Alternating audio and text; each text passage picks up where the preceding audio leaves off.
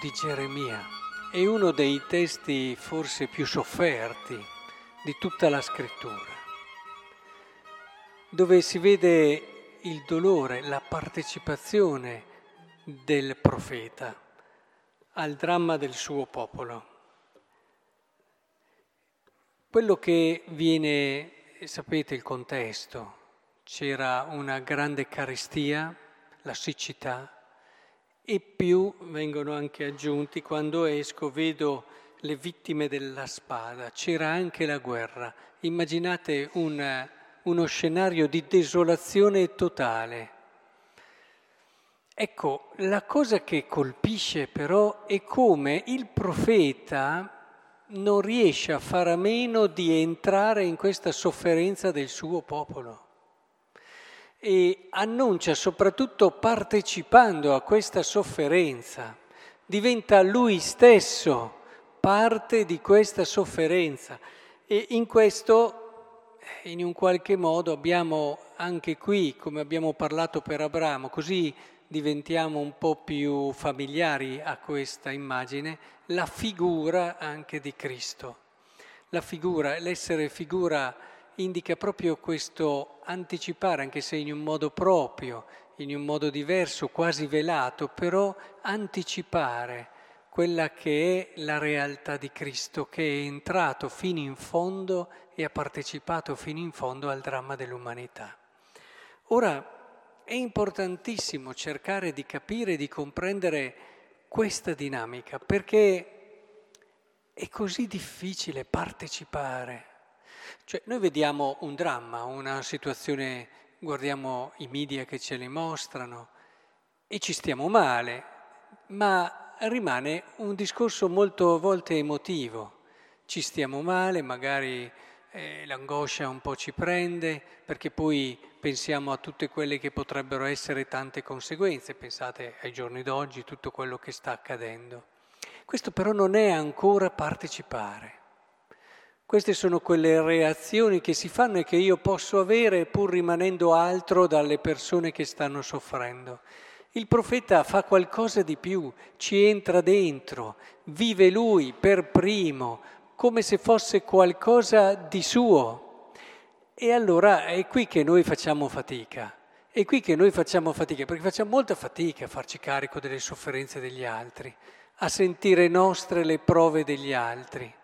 Come dico, ci possiamo star male, ma sempre dall'esterno. La scommessa è proprio questa, ma perché dicevo figura di Cristo? Perché Cristo lo ha fatto e ci ha indicato una via. Cioè Cristo non solo si è incarnato, ma ha proprio partecipato alla vicenda dell'uomo, alle situazioni dell'uomo, ha partecipato direttamente, in prima persona, al dramma dell'uomo, al dramma del peccato che lo ha inchiodato sulla croce. Ci è entrato tutto. E questo che per fede ci è chiesto. Se noi vogliamo davvero vivere l'alleanza, perché intendiamoci, cosa intendete voi per alleanza? Alleanza intendete semplicemente che abbiamo un'alleanza con Dio, quindi uno deve fare certe cose e noi ne dobbiamo fare le altre.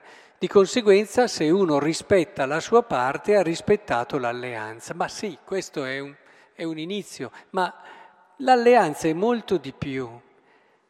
Io ho alleanza con te, le cose tue sono mie, diventano mie. L'alleanza che ti porta ad una partecipazione reale, quando anche l'altro avesse fatto tutto quello che deve, ma rimane altro da te, non è l'alleanza della Bibbia, non è l'alleanza di cui Dio quante volte proprio i profeti hanno rinfacciato al popolo, ma sì, tu fai questo, fai quello, fai quello, ma il tuo cuore è lontano da me. Cioè la tua vita è altro, i tuoi interessi sono altri, le tue preoccupazioni sono altro.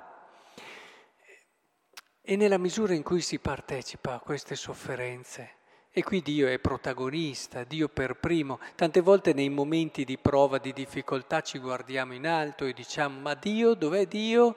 E c'è, c'è, c'è proprio lì.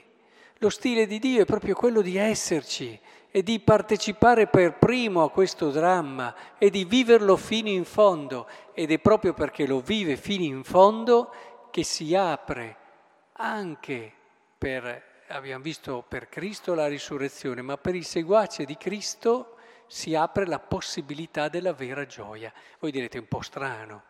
Ma come? Io ho un concetto di gioia dove meno problemi ho, più sono felice, meno difficoltà ho, più sono felice. E qui invece la scrittura mi dice che se voglio essere felice devo accettare di partecipare delle prove, delle difficoltà, delle sofferenze dell'altro. Uè. Eppure la scrittura, e qui occorre un atto di fede, ci chiede proprio questo. Nella misura in cui tu ti farai carico, porterai nel tuo cuore le vicende del fratello, tu parteciperai anche alle sue gioie, se no no. E parteciperai alle gioie di tutto il mondo e parteciperai a una gioia che non potrai contenere, ma nella misura in cui parteciperai anche delle sue sofferenze.